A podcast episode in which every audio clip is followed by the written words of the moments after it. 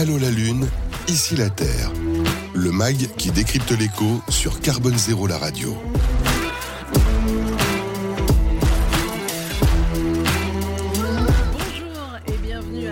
Édition de Allô la Lune, ici la Terre, le mag qui décrypte l'écho sur Carbone Zéro, la radio, et une conviction: écologie et économie sont étroitement liées. Nous privilégions une approche concrète, économique, on va dire au-delà de l'idéologie ou du discours incantatoire. Allô la Lune, ici la Terre, c'est le mag des acteurs qui ont les pieds sur terre.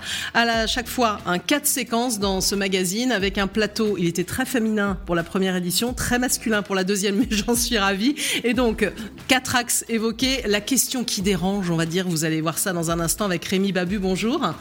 Qui est chef de projet logement au sein du Shift Project, qui est un think tank qui œuvre en faveur d'une économie libérée de la contrainte carbone. Vous allez nous en parler.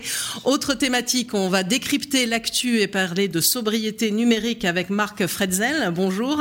Qui est directeur, directeur Technique Europe, voilà, que je ne me trompe pas, chez Nexthink, le leader mondial des logiciels de pilotage de l'expérience numérique des collaborateurs. Vous allez nous en parler dans un instant. Également, objectif 2050, puisqu'on voit loin, évidemment, on en parle beaucoup de ces enjeux de neutralité carbone, et la réparation, enjeu majeur, avec Régis Koenig, bonjour.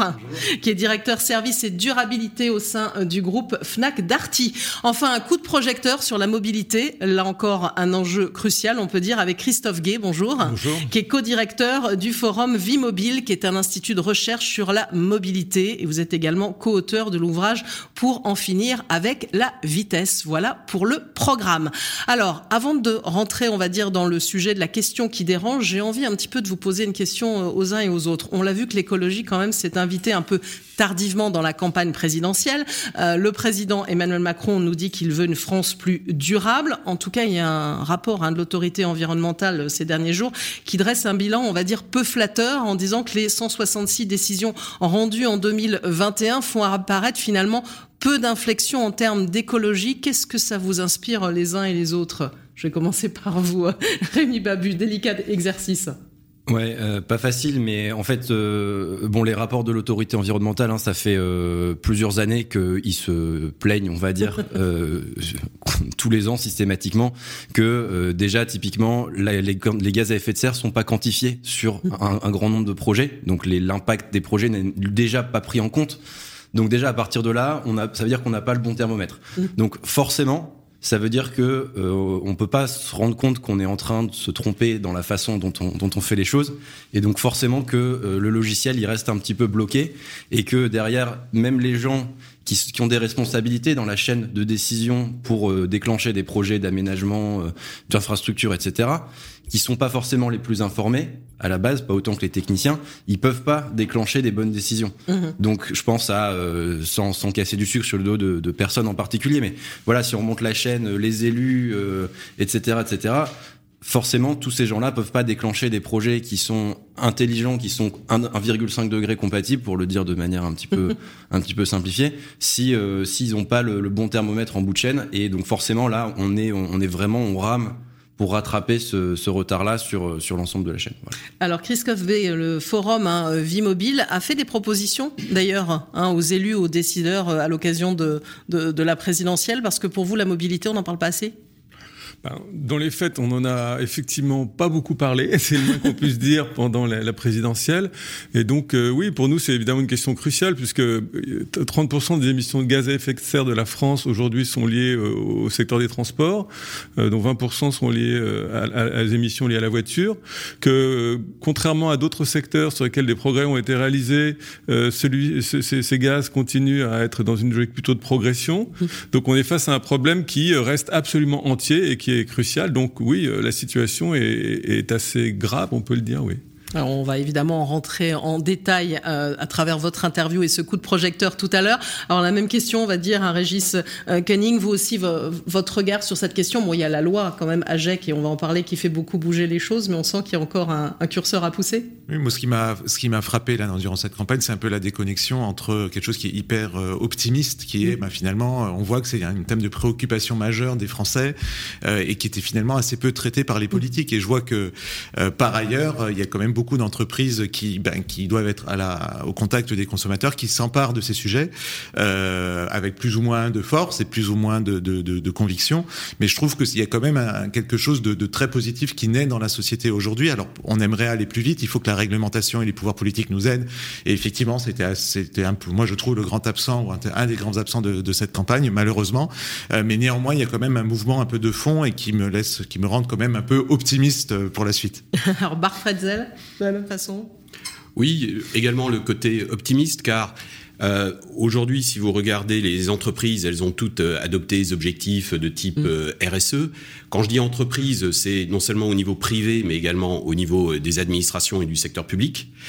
Et dedans, on va retrouver pas mal d'objectifs différents. Vous en avez d'ailleurs interviewé un grand fabricant la dernière fois. On va le retrouver aussi en particulier autour du bâtiment, bien entendu, de l'utilisation et de la sobriété numérique, de l'utilisation de l'informatique. Aujourd'hui, c'est 4% des émissions de gaz à effet de serre qui sont liées au numérique. On estime que ça va doubler d'ici 2030 vers 8%. C'est aussi 10% de la consommation électrique mondiale. Donc, toutes les actions qui peuvent être prises de manière mesurée et avec une vraie factualisation pour réduire l'impact du numérique vont aller dans le bon sens, et les citoyens comme les entreprises en sont conscients. Alors, c'était une bonne entrée en matière dans ce mag. Hein. Allô la Lune, ici la Terre. Donc, on passe à présent à la question qui dérange. Allô la Lune, ici la Terre. La question qui dérange. Alors la question qui dérange, c'est: faut-il revenir sur la loi climat et résilience ? Bon, je ne sais pas vraiment si on va totalement aborder le sujet, mais en tout cas, il y a un vrai enjeu et on le voit les uns et les autres. Hein. Vous avez envie de bousculer aussi un petit peu, on va dire, l'État sur ces sujets-là. Donc je me tourne à nouveau vers Rémi Babut, donc chef de projet logement au sein du Shift Project. En mars 2020, d'ailleurs, le Shift Project avait lancé un plan de transformation de l'économie française, vaste programme opérationnel hein, pour nous amener, on va dire, tous vers la neutralité carbone. Ça veut dire que clairement, allez, on n'en fait pas assez. C'est ça que voulait dire le Shift Project ?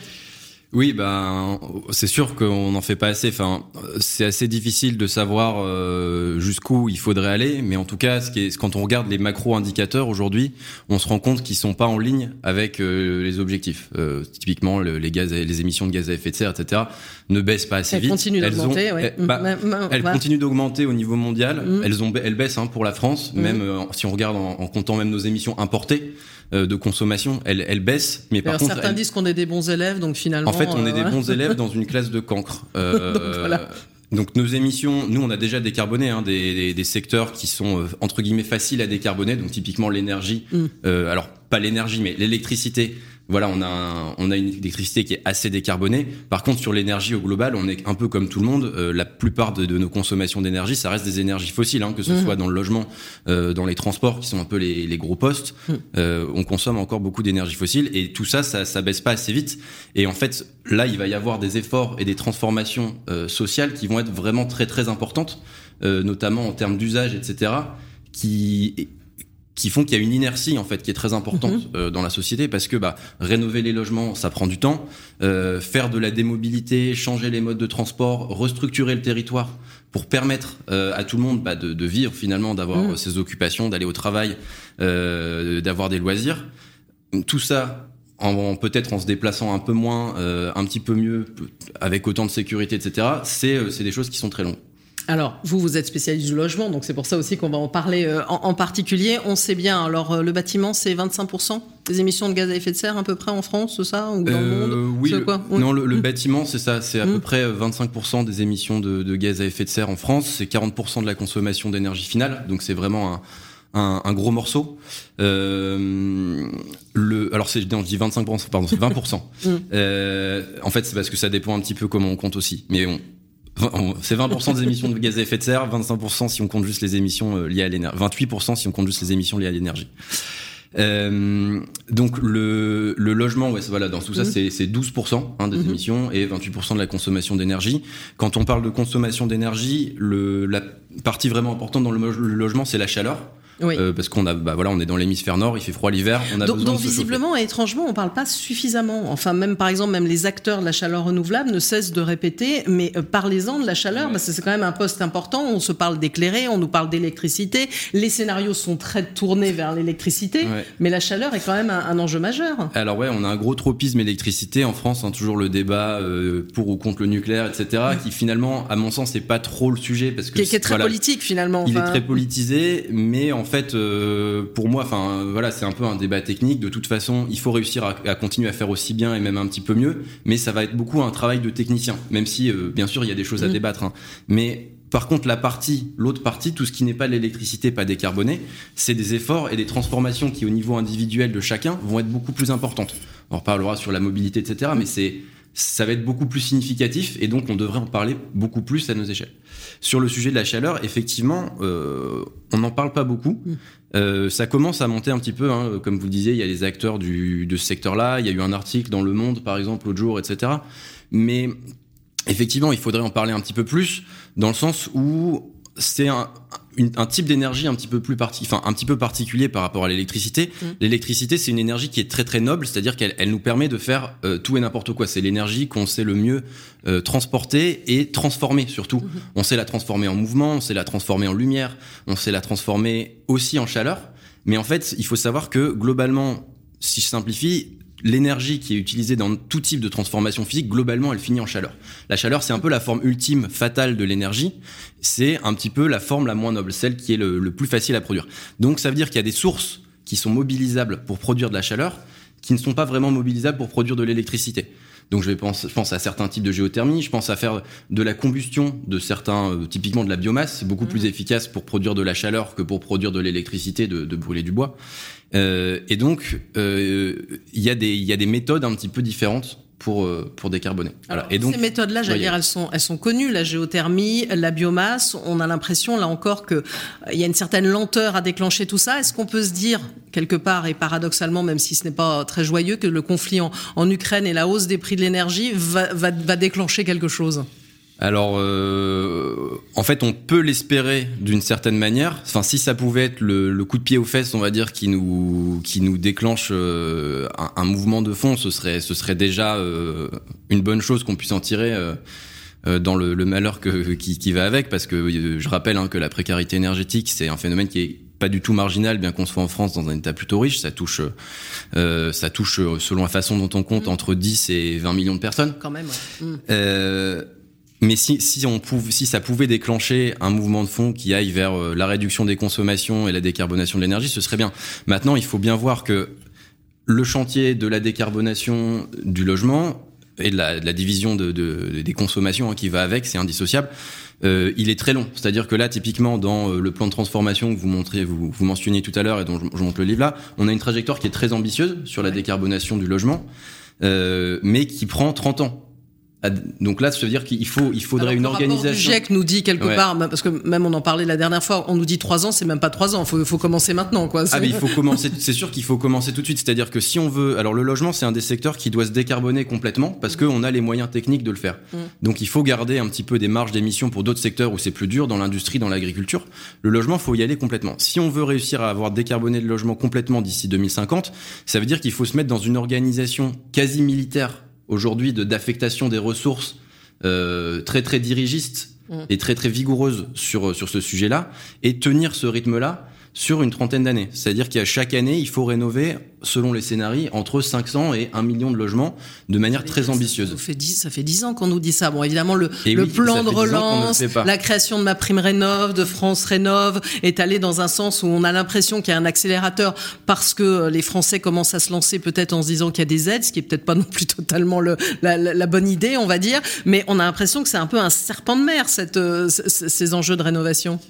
Oui, c'est un serpent de mer, dans le sens où c'est un sujet qui est identifié, hein, depuis 15-20 ans maintenant. Il y a des choses qui sont faites depuis 15-20 ans dans la loi, avec des incitations, etc. Mais après, il y a à la fois un manque de l'ampleur des moyens. Déjà, enfin, juste si on regarde les chiffres en termes financiers, typiquement, on peut aller voir les travaux de I4C, qui est l'Institute for Climate Economics, qui est un think tank spécifiquement sur ces sujets économie et climat, qui dit que voilà, globalement, on est à peu près au niveau d'investissement sur ce qu'on devrait faire en termes de rénovation par étape. Mm-hmm. Par contre, en termes de rénovation globale, donc c'est les plus ambitieux, celles qui traitent tous les gestes, on est à zéro sur une somme qui est à peu près le double de celle qu'on met sur les rénovations par geste. Donc on n'est pas à l'échelle. Et puis après, c'est aussi une question d'approche. C'est-à-dire que c'est un sujet sur lequel il faut une approche systémique, rien qu'en termes de mesures, c'est-à-dire que vous avez le fait de donner l'idée aux ménages qu'il faut rénover, de les inciter, donc il y a une partie de communication, il faut qu'il y ait une offre technique qui soit suffisante, donc il y a une partie de formation, de compétences, il faut qu'il y ait une offre financière qui soit bien distribuée par les banques, il faut qu'il y ait une offre d'accompagnement, et donc tout ça c'est des fronts sur lesquels il faut avancer en parallèle et mettre en place des mesures cohérentes. Aujourd'hui, c'est pas beaucoup fait, et puis il n'y a pas forcément un raisonnement à la bonne échelle. On a beaucoup raisonné en termes de budget, si vous voulez, typiquement l'enveloppe du CITE, donc qui est l'ancêtre de MaPrimeRénov, avait été rabotée de moitié plutôt pour faire des économies. Grâce au plan de relance, encore une fois, on est plutôt sur une chance dans le malheur, on va dire, elle est revenue au niveau précédent, mais on était plutôt sur une approche comptable. Là, depuis quelques temps, il y a des indicateurs un peu plus pertinents, notamment au microéconomique, qui vont entraîner le choix des ménages, qui commencent à entrer dans le langage institutionnel. Je parle de reste à charge, donc combien les ménages doivent investir, qui est un point bloquant quand même, en particulier pour les ménages les moins aisés. Je parle d'équilibre en trésorerie, c'est-à-dire est-ce que les mensualités des prêts que je vais contracter, elles vont être compensées ou pas par les économies d'énergie que je fais. Donc ce genre de choses-là commence à arriver, mais c'est très tard. Alors, si j'ai posé la question peut-être en introduction, faut-il revenir sur la loi climat et résilience ? Elle était peut-être un petit peu trop, on va dire, encore légère par rapport à ces enjeux. On n'évoque peut-être pas encore assez la sobriété, Rémi Babut ? Ouais, alors au-delà de la sobriété, hein, même qui est pas, qui va aider. Là, je parle spécifiquement pour le logement. Elle va aider. Après, le logement, si on arrive à le transformer, surtout avec de l'efficacité, en isolant les enveloppes, en changeant les systèmes, c'est un secteur qui sera pas forcément très différent. Après, bien sûr, un peu de sobriété va aider, hein, tout ce qui est les équipements hydroéconomes pour chauffer moins d'eau, des plus petits frigos, des surfaces aussi plus adaptées, c'est-à-dire pas chauffer un volume trop grand par rapport à la taille du ménage, etc. Il y a des mesures techniques qui peuvent aider à ça, mais globalement, déjà, en faisant de l'efficacité sur les logements, on va s'en sortir et donc ça va pas trop contraindre les modes de vie. Par contre, la loi climat et résilience, effectivement, elle va dans le bon sens, faut pas revenir dessus. Il y a des bons outils qui ont été mis en place dedans. Je pense à un titre qui est un peu passé sous les radars, titre 8 sur l'évaluation, la planification, qui fait des bonnes choses. Spécifiquement sur le titre se loger, il y a des bonnes choses. Donc je disais, il y a typiquement l'interdiction de rénover les passoires, l'interdiction de louer, pardon, les passoires thermiques à partir de 2028, 2025, 2028, 2034. Mais ça, par exemple, ça va pas assez vite. C'est-à-dire que dans les scénarios sérieux, l'ensemble des logements de classe G, F, E respectivement, donc 2025, 2028, 2034 ont quasiment disparu à ces dates-là, et là on parle juste dans la loi des logements qui sont mis sur le marché par des bailleurs privés, donc enfin des bailleurs en général, voilà, c'est pour vous dire, et c'est la moitié peut-être des logements, parce que l'autre moitié est occupée par des propriétaires occupants, donc on n'est pas du tout sur une vitesse suffisante, voilà. Donc on va dire en conclusion, faut quand même accélérer. Il faut accélérer. Merci à vous, Rémi Babut, donc de Shift Project, qui est chef de projet logement, pour cette séquence autour de ces enjeux et cette question qui dérange. Si je peux me permettre une réaction. Je vous en prie, oui, vous pouvez. C'est le but. Voilà, non, parce qu'en fait, en Allemagne, donc c'est un peu une question, parce que vous disiez la question de la sobriété, a priori, n'est pas nécessairement un problème dans le champ du logement. Or, enfin, on voit que, par exemple, en Allemagne, où ils sont en avance sur nous sur la question de la rénovation, on voit qu'il y a des effets rebonds assez importants et très problématiques qui viennent à la limite remettre en cause le programme, dans la mesure où on voit que les ménages ont tendance à plus chauffer. Et d'autre part, que la taille des logements a tendance à aussi être augmentée. Donc, c'est un processus extraordinairement classique quand on voit le fonctionnement des innovations technologiques. Elles sont régulièrement rattrapées par ce type d'effet. Donc, je me demande s'il ne faut quand même pas penser la question de la sobriété. Voilà, donc c'est une question qu'on peut soulever. On pourrait poursuivre le débat, mais en tout cas, le mot, j'allais dire sobriété, on en parle de plus en plus. On ne sait pas toujours vraiment ce qu'il y a derrière, mais il y a une vraie question à poser, parce qu'on sait aussi que c'est bien de construire un beau bâtiment, mais il y a l'usage aussi derrière, et c'est quelque part ce que vous venez d'évoquer. Alors, on va continuer dans ce mag avec un autre sujet. Là, on va parler de sobriété numérique. J'ai envie de vous poser rapidement la question à tous les trois. Est-ce que vous suivez de près vos consommations numériques, Régis Koenig ? Ah, mais consommation numérique, ah oui, bien sûr. Enfin, je le suis. Est-ce que, alors, j'ai pas de compteur de consommation numérique. D'ailleurs, je pense que ça fait partie des choses qui seraient intéressantes de réfléchir à un concept de consommation numérique, parce qu'on sait que, bah, quand on regarde aujourd'hui une série en streaming, ça consomme beaucoup plus d'énergie que de la recevoir à la télévision hertzienne. Et donc, toutes ces questions-là, je trouve que on manque encore d'indicateurs, de capteurs, de culture sur ces sujets-là. Mais oui, on fait attention à nos usages. Alors ça, je sais que c'est un sujet aussi au sein du Shift Project. Bon, Rémi Babut, c'est pas votre spécialité, mais c'est un sujet, la sobriété numérique. C'est pas ma spécialité, mais la page d'accueil de mon navigateur, c'est un compteur des mégaoctets consommés entre la vidéo et le reste globalement. Et je peux vous dire que même si je regarde pas beaucoup de vidéos, ça pèse à peu près autant. Voilà, vous êtes après, c'est une question de pas renouveler trop souvent ces équipements. Et ça, j'ai pas de compteur, mais je fais attention. Ouais, vous êtes bon élève. Il faut pas oublier que la sobriété numérique passe d'abord par l'allongement de la durée de vie des équipements et de garder ses smartphones, ses PC et tout son matériel beaucoup plus longtemps. Exactement. Alors Christophe Gay aussi, vous avez un compteur ou... Non, j'ai pas de compteur. Non.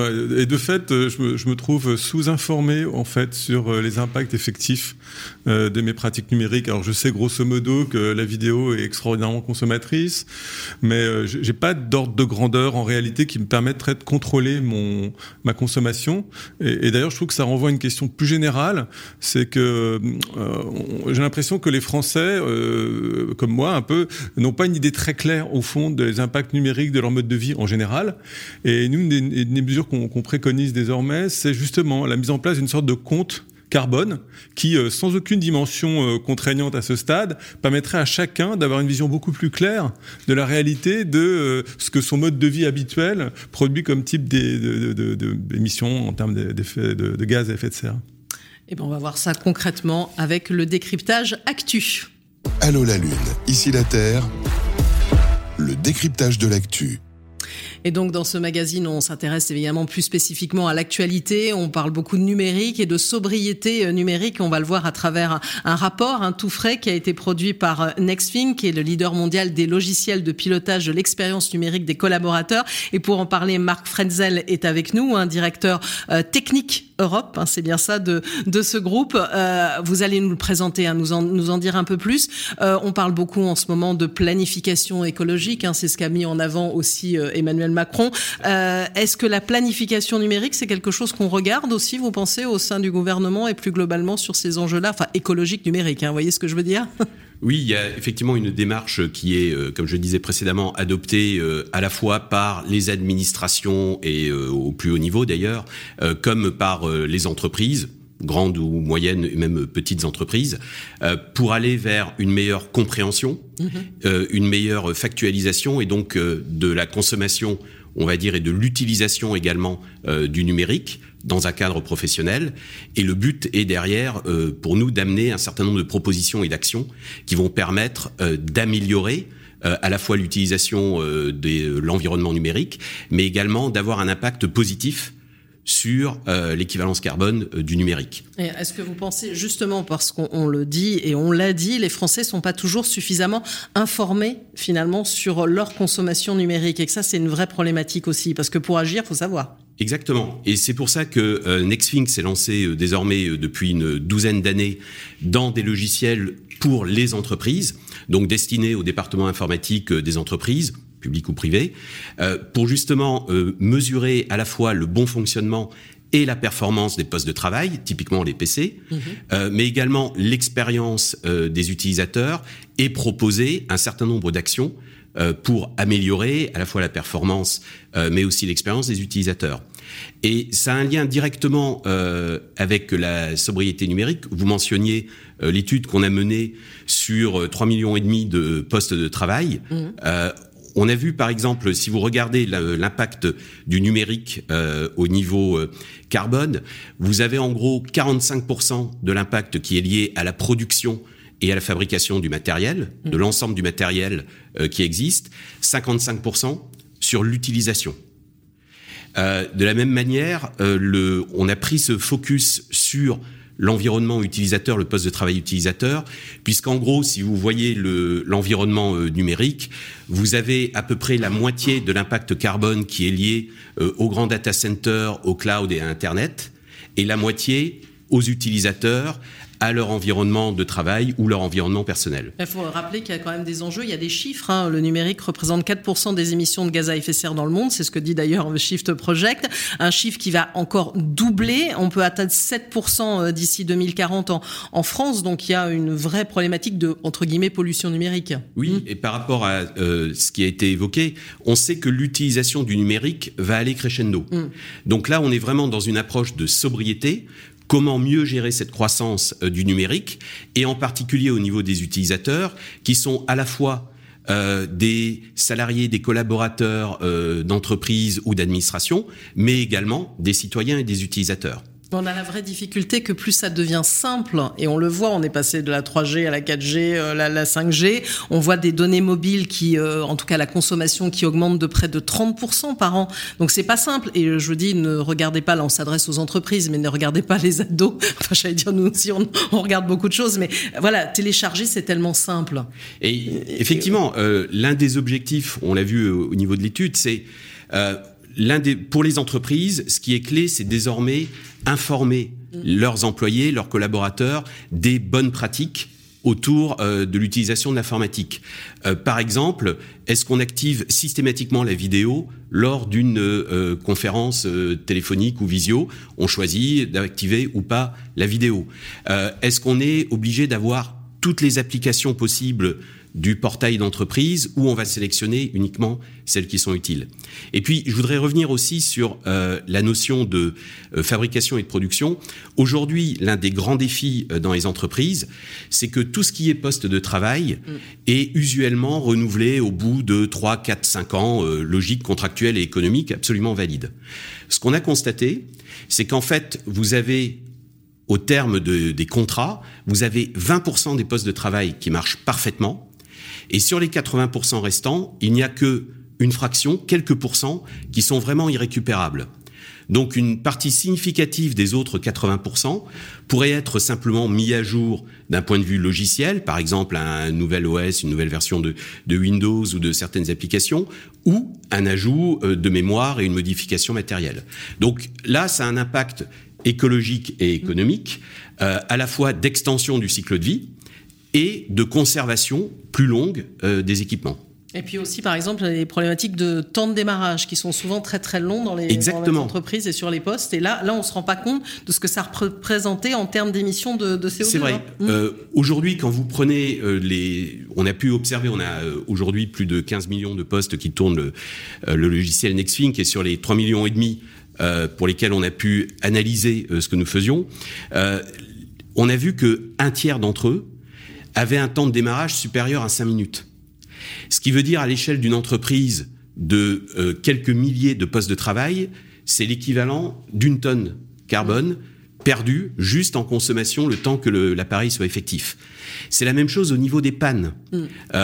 Usuellement, on a mené plusieurs études là-dessus. Le chiffre reconnu sur le marché, c'est que, en moyenne, dans votre environnement professionnel, vous perdez une ou deux fois par semaine environ 20 minutes liées à des incidents informatiques.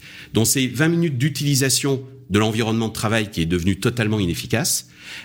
Tout ce qui peut être fait pour anticiper, éviter ces pannes, va aussi avoir un impact au niveau sobriété numérique. Et ça ouvre même au-delà. On a nos grands clients qui, grâce au pilotage non seulement de postes de travail, mais aussi de kiosques ou d'écrans d'affichage dans ces environnements, le fait d'avoir un pilotage à distance et de pouvoir corriger, éviter des problèmes à distance, ça a un impact direct également sur tout ce qui est le déplacement des personnes en charge de la maintenance, et également des impacts sur la réduction du nombre de remplacements matériels. Donc c'est quoi la clé pour une, si je puis dire, bonne sobriété numérique ? C'est éduquer avant tout, finalement, il y a aussi ça. C'est éduquer en se basant sur des faits. On mentionnait tout à l'heure le mot thermomètre, une vraie factualisation de l'utilisation, et en s'assurant également de l'engagement des collaborateurs, à la fois en tant que collaborateur de l'entreprise, mais également en tant que citoyen. On sait très bien désormais qu'on est dans des environnements hybrides. On va avoir un certain nombre d'actions qui vont être positives vis-à-vis de l'entreprise.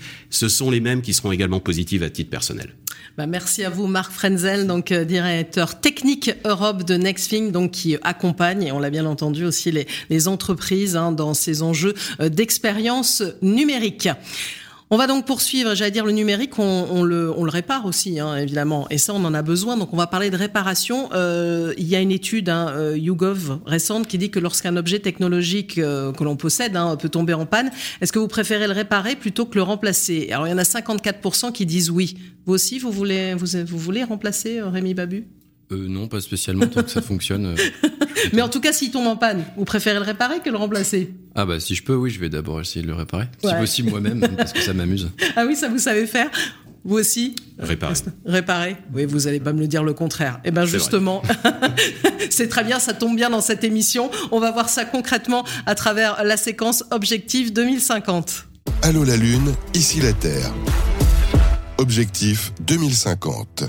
Dans cette séquence d'Allô la Lune, ici la Terre, évidemment, on s'intéresse à ce fameux objectif de neutralité carbone. On s'est fixé une date, 2050. On sait qu'il faut agir très, très vite. Mais il y a un enjeu majeur dont on parle évidemment souvent, c'est l'économie circulaire. Et dans ces sujets d'économie circulaire, il y a celui de la réparation. Et donc, on va en parler avec Régis Koenig, qui est directeur service et durabilité au sein du groupe FNAC Darty. Alors, je vais commencer, je vais gentiment vous poser une question, si je puis dire.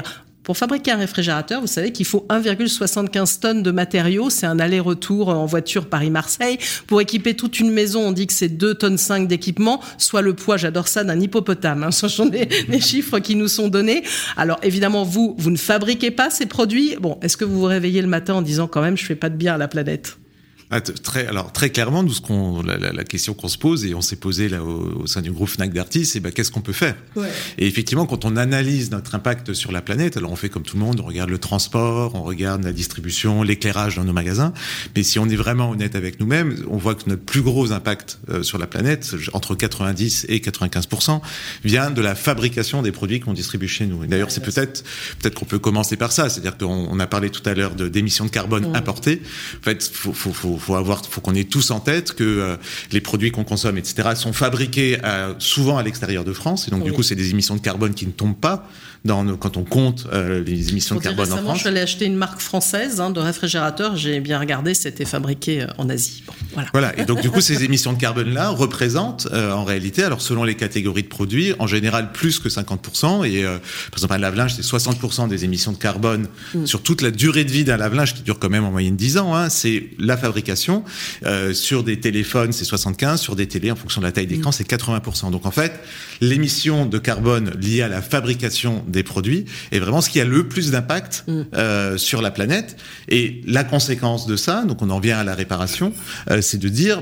Finalement, quand je vais allonger d'un an, 2 ans, 3 ans la durée de vie des produits que j'ai chez moi, par exemple en les réparant, par exemple en les maintenant, ça va non seulement être bien pour moi parce que je vais faire des économies, mais aussi pour la planète parce que je vais réduire d'autant les émissions de carbone et mon impact sur la planète. Alors quand on regarde quand même ce que vous avez publié, un baromètre du SAV, c'est vrai aussi qu'il y a une question, on va dire, d'acculturation à ces sujets-là parce qu'on le voit de façon très nette et on le sait très bien. Quand on a un smartphone, on peut le garder en moyenne 4 ans, c'est ce qui en est ressorti. Alors parfois, ils ont un niveau de durabilité plus important, et heureusement. Aussi, on voit très facilement que beaucoup changent de télé, parce que voilà, j'ai la nouvelle télé, je veux la nouvelle télé à la mode. Ou en revanche, plus du côté du lave-linge, on y va plus quand ça tombe en panne. Effectivement, 60% des lave-linges, ce qu'on voit dans le baromètre du SAV, 60% des achats de lave-linge sont liés à un produit qui tombe en panne. Et en fait, quand on regarde les médianes, après les moyennes, etc., il y en a beaucoup qui ont moins de 8 ans. Donc on pourrait se dire, tous ces 60% qui ont moins de 8 ans, on pourrait les réparer, il faudrait faciliter l'accès à la réparation.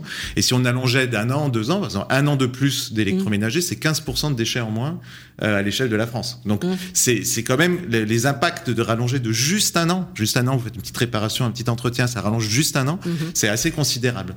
Donc c'est ce qu'on voit très clairement dans le baromètre du SAV, avec des écarts entre les catégories de produits. On vous disait, un smartphone, c'est 4 ans en moyenne, beaucoup ont on l'échange au bout de 2 ans. Oui, voilà, les lave-linges, c'est entre 8 et 10 ans, alors qu'on est capable aujourd'hui de réparer des lave-linges qui ont 15 ans. Mmh. Alors, on parlait tout à l'heure en introduction aussi de la loi AGEC, hein, qui fait beaucoup bouger les choses hein, sur ce sujet, la loi anti-gaspillage pour une économie circulaire, avec la mise en place notamment de l'indice de réparabilité, hein, dans un premier temps, sur 5 produits. On attend un indice de durabilité, hein, c'est ça qui est piloté notamment par l'ADEME, pour permettre justement, finalement, l'idée, c'est pour les consommateurs d'avoir le maximum d'informations sur le degré de réparabilité dans un premier temps, et ensuite, ça sera sur la fiabilité, justement, l'évolutivité du produit, afin de pouvoir comparer. Est-ce que vous pensez, voilà, que typiquement, ce genre d'outil peut être efficace ? Ah oui, très clairement. Mmh. Et d'ailleurs, on voit les résultats, dès aujourd'hui. Et c'est quelque chose qui était, moi, je trouve impressionnant. En tout cas, moi, qui m'a fait beaucoup plaisir, c'est la rapidité avec laquelle ces sujets-là sont venus sur le devant de la scène. Faut revoir hein, l'historique de la loi AGEC, de l'indice de réparabilité. C'est quelque chose. On s'était rencontrés, nous, FNAC Darty, avec Altalabs, obsolescence programmée, les Amis de la Terre, avec l'ADEME. Et on s'est dit, et on avait le labo FNAC. Hein, vous voyez, le SAV, 2500 techniciens, le labo FNAC. Et on a essayé de se dire, bon, est-ce qu'on peut faire quelque chose sur la réparabilité ? Et en réalité, quand vous demandez à un technicien, vous lui montrez 2 produits et vous lui demandez lequel est le plus réparable, il est assez rapidement facile de celui-là il a des vis, celui-là j'arrive facilement à le démonter, etc. Et donc on se dit on pourrait quantifier ça et mettre une note là-dessus. Et ça on l'a montré, on a travaillé avec nos partenaires, les ONG et l'ADEME sur ces sujets-là. Et donc très rapidement on a réussi à me faire un petit protocole pour évaluer la réparabilité. Et ça, ça peut, petit à petit, ça fait un peu un effet boule de neige. Ça a intéressé beaucoup de monde, les constructeurs s'y sont intéressés, le ministère s'y intéressait, et c'est devenu l'indice de réparabilité de la loi AGEC en 2 ans. C'est-à-dire, vous imaginez une norme qui peut sortir en 2 ans. Vous voyez, la rénovation de l'étiquette énergie, ça prend 25 ans. Voilà. Donc, c'est quelque chose. Et c'est pour ça que je vous disais en introduction. C'est très précurseur en la matière. Exactement. Sur le sujet. Il faut bien le dire. Parfois, il faut se féliciter de certaines choses. Et donc, un des messages que j'aimerais passer, c'est qu'il est possible d'aller vite, en fait. Donc, si on s'y met, si les leaders des marchés, les entreprises qui ont un pouvoir d'influence comme nous, on peut l'avoir, mais il y en a d'autres, prennent ces sujets-là et les prennent sérieusement, en fait, on peut aller beaucoup plus vite que ce qu'on fait aujourd'hui. Alors, on peut aller vite. Il y a encore le souci parfois que acheter un produit neuf, ça coûte moins cher que de le faire réparer. Donc parfois les Français ont envie, mais ils y vont pas. D'abord, ils savent pas toujours à qui s'adresser. Donc là, il y a un petit effet booster qui devrait être créé, on va dire, par le fonds réparation. C'est ça qui va bientôt arriver, avec l'idée de proposer un bonus, finalement, un peu comme quand on donne un bonus quand on achète un vélo électrique. Finalement, de la même façon, vous allez faire réparer, vous aurez une petite somme pour finalement vous offrir cette réparation. Vous avez tout à fait raison. Le principal frein à la réparation aujourd'hui, en tout cas dans l'esprit des gens, c'est le prix. D'accord, donc les questions, les solutions pour lever ce frein, qui est aussi un frein psychologique, hein, parce que parfois c'est moins cher que ce qu'on pense, surtout si on répare soi-même. Et donc il y a plusieurs méthodes qui peuvent permettent de faire ça. Le fonds réparation, c'en est une. Hein, donc bientôt, quand vous allez réparer vos produits, vous allez pouvoir bénéficier d'une subvention et donc diminuer le montant pour vous de la réparation. Dans certains cas, sur certaines catégories de produits au début, puis ça va s'élargir. Il y a d'autres choses aussi à inventer, hein, qui sont par exemple sur les modèles économiques. Pour lever ces freins-là, nous on a lancé un abonnement à la réparation. Êtes un acteur engagé, hein, vous avez lancé un abonnement à la réparation. Vous venez même de lancer un service de dépannage de réparation par visio, au fond dépannage par visio, c'est ça. Maintenance par visio. Voilà, on a la télémédecine et on a la téléréparation maintenance. Tout à fait, parce qu'on a lancé un abonnement à la réparation, donc qui s'appelle Darty Max, et qui permet en fait, bon, si vous êtes abonné, de réparer sans limite de durée vos produits. Donc même les produits qui ont 15 ans, 20 ans, vous ne paierez pas la réparation quand vous êtes abonné à Darty Max. Mais en fait, on s'est rendu compte que réparer, c'est super, mais éviter que les produits tombent en panne, c'est encore mieux. Et quand on parle avec nos techniciens, nos 2500 techniciens, ce qu'ils nous disent, c'est que ces produits-là, ils auraient pu éviter d'être tombés en panne. La première cause d'intervention du SAV chez nous, c'est sur les lave-vaisselle par exemple, c'est parce que le filtre n'a pas été nettoyé. Voilà. Okay, donc en fait, il suffit de nettoyer le filtre, il n'y a pas besoin de pièces, rien, hop, le problème est réglé. La deuxième cause, c'est la pompe qui casse. Et pourquoi la pompe elle casse ? Parce que le filtre n'a pas été nettoyé. Donc on voit que en fait, aider les gens à faire ces opérations-là, qui sont des opérations assez basiques, mais que tout le monde oublie, parce qu'on a 50 appareils chez soi, les notices elles sont réparties, parfois les notices sont pas claires, donc même des gens engagés comme moi, on oublie aussi de trucs. Donc avoir ce service de maintenance à distance par visio qui va vous aider, vous conseiller pour faire ces entretiens réguliers, ça va éviter de faire en sorte que les produits tombent en panne, d'une part, et puis ensuite, on a toujours notre service d'abonnement à la réparation, que c'est si jamais ça finit quand même par tomber en panne, mais on sera là pour allonger la durée de vie de vos produits. Alors, allonger la durée de vie, et j'allais dire, finalement, ça bouscule, mais comme beaucoup de sujets, l'économie circulaire, votre modèle à vous, parce que finalement, vous allez vendre moins de produits si on les répare. Oui. Et ça, vous n'avez pas peur. Oui, mais faut se projeter un peu. On parle de 2050, etc. Est-ce que quelqu'un croit vraiment qu'on va pouvoir continuer sur les modèles économiques du passé, c'est-à-dire qui sont quand même basés sur l'extraction des ressources de la planète. On construit des produits en émettant beaucoup de CO2. Vous savez, un smartphone, c'est 70, ça pèse 200 grammes, enfin entre 100 et 200 grammes, c'est 70 kilos de matières premières qui sont extraites pour fabriquer un smartphone.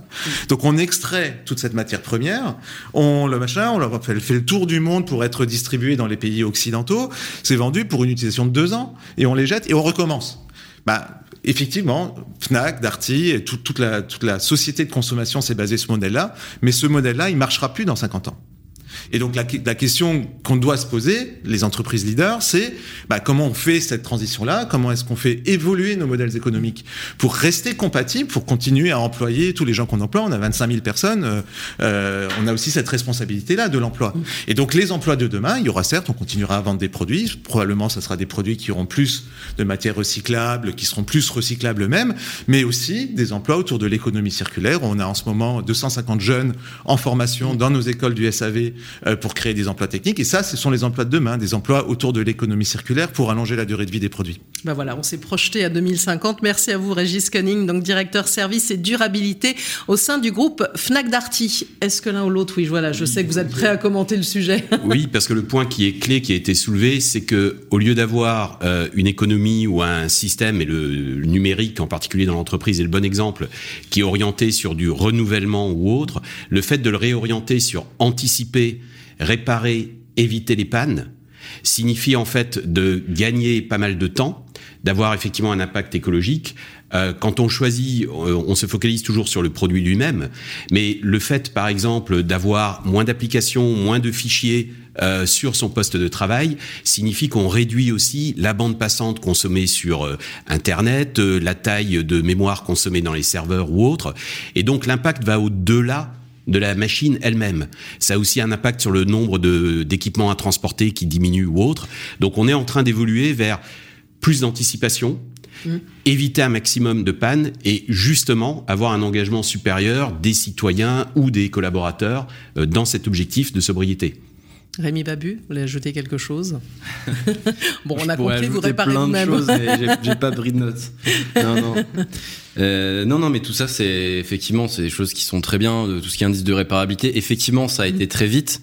Là où je l'ajouterais un petit commentaire, c'est que ça a été très vite, mais si on se projette typiquement à 2050, le temps que les modèles économiques bougent encore un peu et qu'on arrive dans un nouveau régime, d'une part, et le temps que les parcs se renouvellent et que ce nouveau régime se diffuse à l'ensemble des parcs d'équipements qu'on a, de terminaux, en fait, on y sera à 2050. Donc c'est vraiment le moment de faire ça maintenant et sur tous les secteurs qui tergiversent, ça risque d'être trop tard. Voilà. Alors on va continuer notre tour d'horizon, beaucoup de sujets qui sont abordés dans ce mag Allô la Lune, ici la Terre. À présent, mobilité avec ce coup de projecteur. Allô la Lune, ici la Terre, coup de projecteur. Et donc ce coup de projecteur sur la mobilité, il est avec Christophe Gay, donc co-directeur du forum Vie mobile. Et également, vous êtes co-auteur de l'ouvrage Pour en finir avec la vitesse. C'est quand même plutôt intéressant. On rentre en slow mode, on va dire, avec vous pour bien parler français. Donc que vous avez co-écrit avec Sylvie Landrière, c'est ça, et Vincent Kaufmann aux éditions de l'Aube. Voilà, exactement. Et donc vous êtes un think tank de la mobilité avec des travaux qui portent justement sur les modes de vie, la manière dont les déplacements peuvent se structurer. Est-ce qu'on peut dire clairement qu'il y a quand même un avant et un après Covid sur ce sujet de mobilité, Christophe Gay?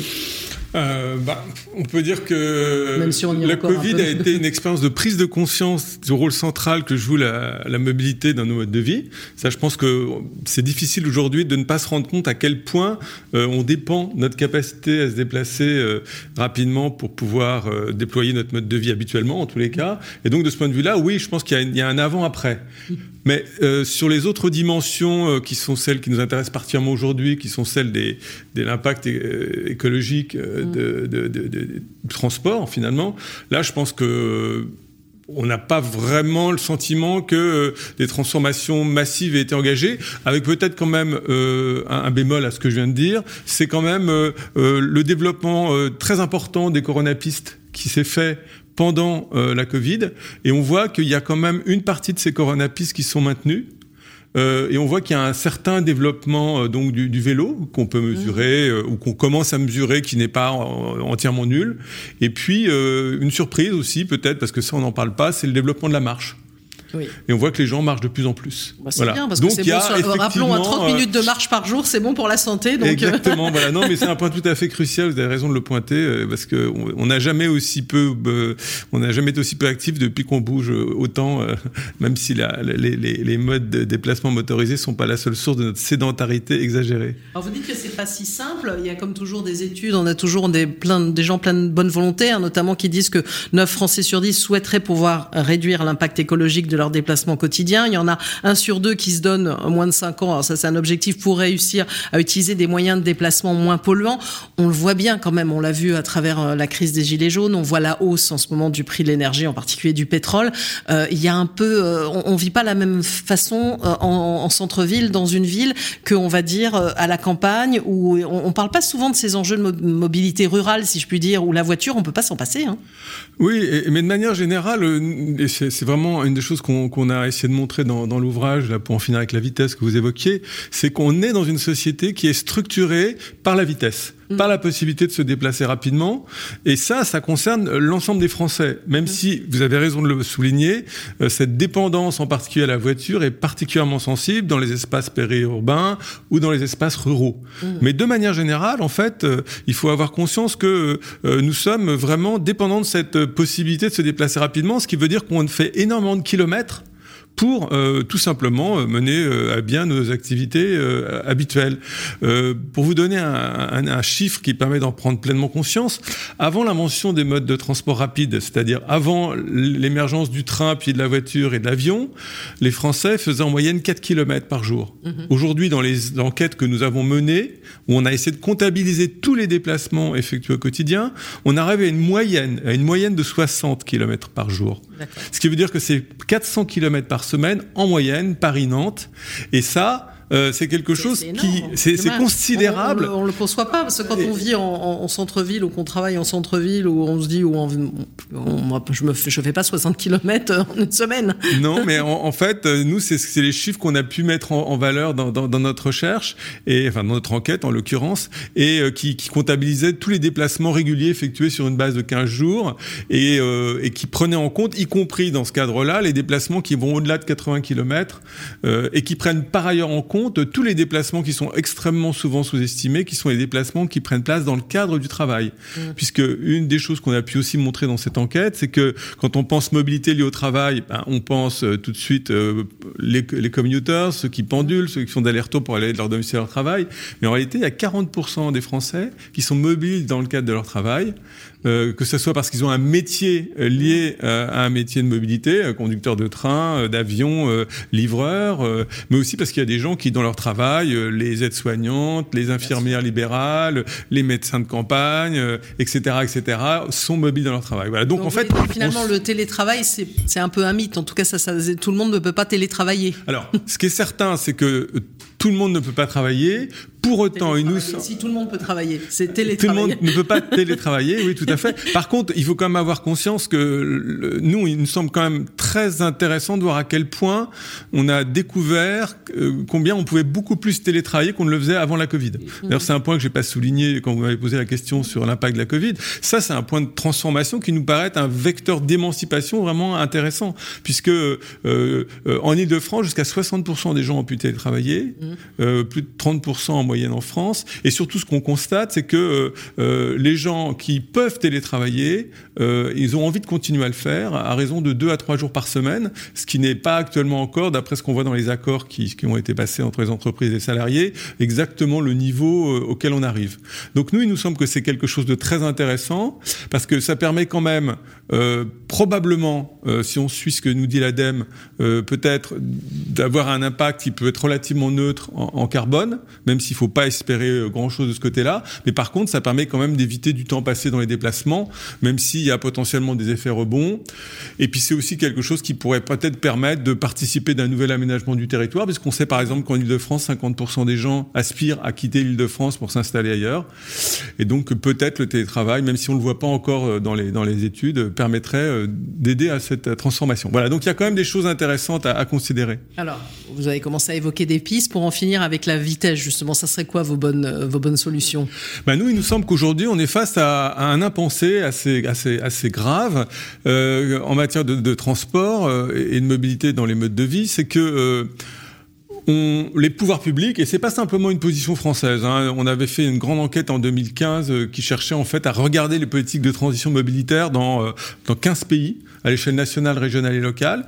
Et on avait constaté, comme en France aujourd'hui, que finalement le premier paramètre sur lequel les pouvoirs publics pensent pour résoudre les problèmes d'émissions de gaz à effet de serre, c'est l'innovation technologique. C'est les carburants décarbonés, c'est le passage à l'électrique, éventuellement même la voiture autonome à terme. Donc on est sur ce vecteur-là principal. Voiture, c'est un peu ça. Et par ailleurs, sur n'importe quelle forme de voiture. En fait, c'est une sorte de continuation du système de mobilité dominant du passé, qui est effectivement celui de la voiture. 70% des kilomètres effectués en France le sont en voiture, mais simplement on pense une sorte de continuité par l'innovation technologique. Voilà. Donc ça, c'est vraiment le principal vecteur. Le deuxième paramètre qui est quand même aussi tenté, c'est le transfert modal. C'est-à-dire le fait d'utiliser des modes décarbonés, de favoriser le partage de voitures. Mais ce qui est complètement impensé, c'est l'évitement des déplacements. Et on sait que certaines études anglaises le montrent, si on veut vraiment réussir la transition, il y a 40 à 60% des kilomètres effectués en voiture qui doivent être faits autrement, transport public, ou évités. Or, cette approche-là, elle n'est absolument pas pensée aujourd'hui. Pourquoi ? Parce que on est dans une vision du monde où la mobilité reste quelque chose de vécu extraordinairement positivement, alors même qu'elle est devenue une injonction parfois très pesante sur la vie des gens.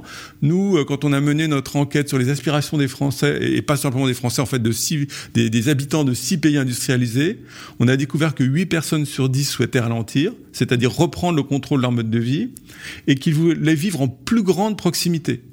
Plus grande proximité, qu'est-ce que ça veut dire ? Ça veut dire pouvoir éventuellement déployer son mode de vie au quotidien sans utiliser ni les transports collectifs, ni la voiture, donc en se basant uniquement sur le vélo et la marche, et que l'autre partie de la population souhaitait ne pas passer plus de 30 minutes dans les transports.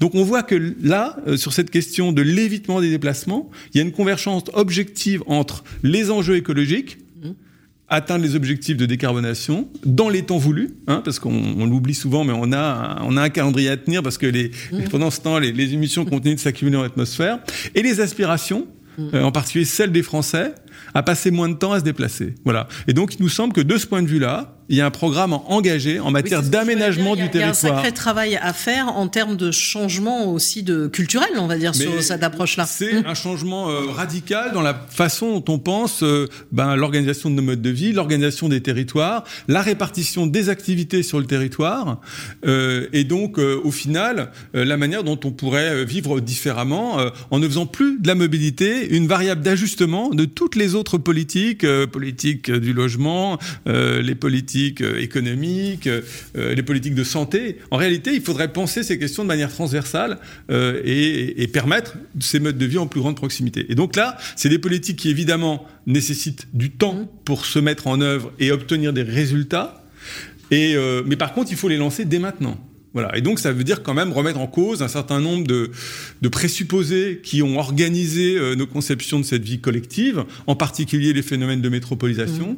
Il faut quand même savoir que aujourd'hui, 50% des habitants de l'Île-de-France ont envie de quitter l'Île-de-France pour s'installer ailleurs. On a vu 5 millions de personnes qui sont parties comme ça, donc on voit bien aussi avec l'effet Covid. Donc, il y a un vrai, enjeu. Il nous semble qu'il y a un enjeu pour recréer les conditions d'une vie en plus grande proximité dans les petites villes moyennes, dans le périurbain, voire même dans le rural. Même si, évidemment, il faut réfléchir à ce que ça veut dire en termes de services, en termes de localisation des entreprises aussi, et des emplois, en termes de services publics. Donc, c'est clairement une autre grille de lecture qui nous semble devoir être proposée. Ce qui ne veut pas dire qu'on peut se passer complètement de l'innovation technologique au service de voitures électriques, mais ça veut dire qu'on connaît bien les problèmes liés au cycle de vie des voitures électriques et des batteries. Donc, je ne développe pas cette question, mais on voit bien qu'il ne faut pas s'engager de manière aveugle dans cette voie. On a besoin d'un transfert vers plus de services collectifs pour pouvoir justement gérer le temps de passage entre la situation actuelle d'extrême dépendance à la voiture à la situation où on pourra vivre en plus grande proximité. Et d'ailleurs, c'est pour ça que nous, il nous semble important de réfléchir à un changement systémique dans l'organisation des transports collectifs. Merci à vous, Christophe Gay, donc co-directeur du forum Vie mobile et co-auteur de l'ouvrage Pour en finir avec la vitesse. Un commentaire rapide les uns les autres, parce qu'on arrive à la fin de ce magazine. Si on arrive à la fin, moi je veux bien réagir là-dessus et ça nous permettra de peut-être de reboucler avec l'introduction sur le rapport de l'autorité environnementale. Il y a beaucoup de choses très intéressantes qui ont été dites, mais je pense que le plus profond, c'est effectivement la notion de valeur et de changement culturel, c'est-à-dire on disait la mobilité c'est perçu comme quelque chose de très positif, encore aujourd'hui, c'était déjà probablement un concept plus porteur que juste le transport qu'on avait il y a quelques années. Maintenant, il faudrait sans doute passer à quelque chose d'autre qui pourrait être l'accessibilité par exemple, et effectivement, il faut l'envisager de manière transversale, et donc accessibilité, on sent bien c'est accessibilité à quoi, à partir de quoi, et donc typiquement dans les grandes masses, le minimum, ce serait une accessibilité liée avec l'habitat et l'emploi. Et donc là, on comprend tout de suite qu'il y a une vision territoriale à avoir et qu'il y a cette organisation de la vie collective et de l'aménagement. Et ça, en termes culturels aussi, ça veut dire changer les pratiques des services, ça veut dire changer les pratiques des élus, etc. Et donc là, le travail culturel, il est assez énorme. Régis Koenig, vous voulez ajouter quelque chose ? Oui, peut-être sur la sédentarisation, même si c'est peut-être un petit peu extrême. J'aimerais juste qu'on ait tous en tête que, par exemple, le confort qu'on a de pouvoir commander un livre sur Internet, le faire livrer chez soi. Nous, on reste chez nous, mais il y a des gens qui travaillent à l'entrepôt, il y a des livreurs. Avec l'aberration d'avoir maintenant des services de livraison en 15 minutes, vous avez envie d'un truc, hop, vous l'avez. Voilà. C'est à l'inverse du modèle, on va dire. Voilà, exactement. Et donc, du coup, il faut quand même qu'on fasse très attention à ça, c'est-à-dire que cet accès au télétravail, par exemple chez nous, il y avait du télétravail pour le siège, on a un accord de télétravail 3 jours par semaine, mais néanmoins 95% de nos employés, ils sont dans les magasins, et s'ils y sont pas, ils sont dans les entrepôts, c'est les techniciens qui interviennent à domicile. Donc en fait, il faut quand même avoir cette notion-là, et je trouve que c'est intéressant de bien réfléchir dans son ensemble, et que peut-être que le confort qu'on a de pouvoir rester à la maison, peut-être qu'il vaut mieux aller dans des magasins parfois. Voilà. Allez, Marc Frentzel, pour un dernier mot. Dans le même sens, effectivement, il y a eu, avec l'épidémie et la pandémie, cet énorme changement de mode de vie et de mode de vie en particulier professionnel. Là où nos concitoyens, les employés, les collaborateurs vont adopter et être capables de changer de mode de vie, c'est effectivement s'ils continuent à avoir autant de faciliter ce même niveau d'efficacité qu'il trouve dans le télétravail comme il l'avait dans l'entreprise, et de s'assurer qu'on a cette continuité de l'expérience, de la capacité de travail. On doit être vigilant parce que tout est corrélé effectivement à une évolution technologique. On va voir de plus en plus de numérisation via les objets connectés qui vont arriver également dans le bâtiment, dans les modes de transport. S'assurer effectivement que là, on est capable d'adopter cette démarche de sobriété et d'éviter cette surconsommation de manière intelligente. Merci beaucoup à tous les quatre. Juste un dernier mot parce que je suis en train de déborder du timing totalement. Oui, je voulais vous inciter à découvrir l'exposition qu'on a organisée pour nos 10 ans à la Cité internationale des arts qui s'appelle « Les vies qu'on mène » et qui est une présentation par 17 photographes du collectif Tendance Flou et Magnum des modes de vie des Français mais photographiés de manière sensible et où on peut prendre conscience justement du rôle absolument central que la mobilité, parfois aussi l'immobilité, ont dans la place des Français. Et donc l'exposition se termine le 19 mai, donc elle est gratuite, n'hésitez pas à aller la découvrir et vous pourrez repartir avec un journal qui reprend une partie des photos de l'exposition et des témoignages des personnes qui ont été photographiées. Merci beaucoup. En tout cas, vous avez montré en tous les quatre que tous les sujets sont interconnectés, on va dire, dans ces enjeux. Merci encore à tous les quatre et à bientôt pour une nouvelle édition d'Allô la Lune, ici la Terre, sur Carbone Zéro, la radio. Allô la Lune, ici la Terre. Une émission à réécouter et télécharger sur le site de Carbone Zéro, la radio et sur toutes les plateformes de streaming.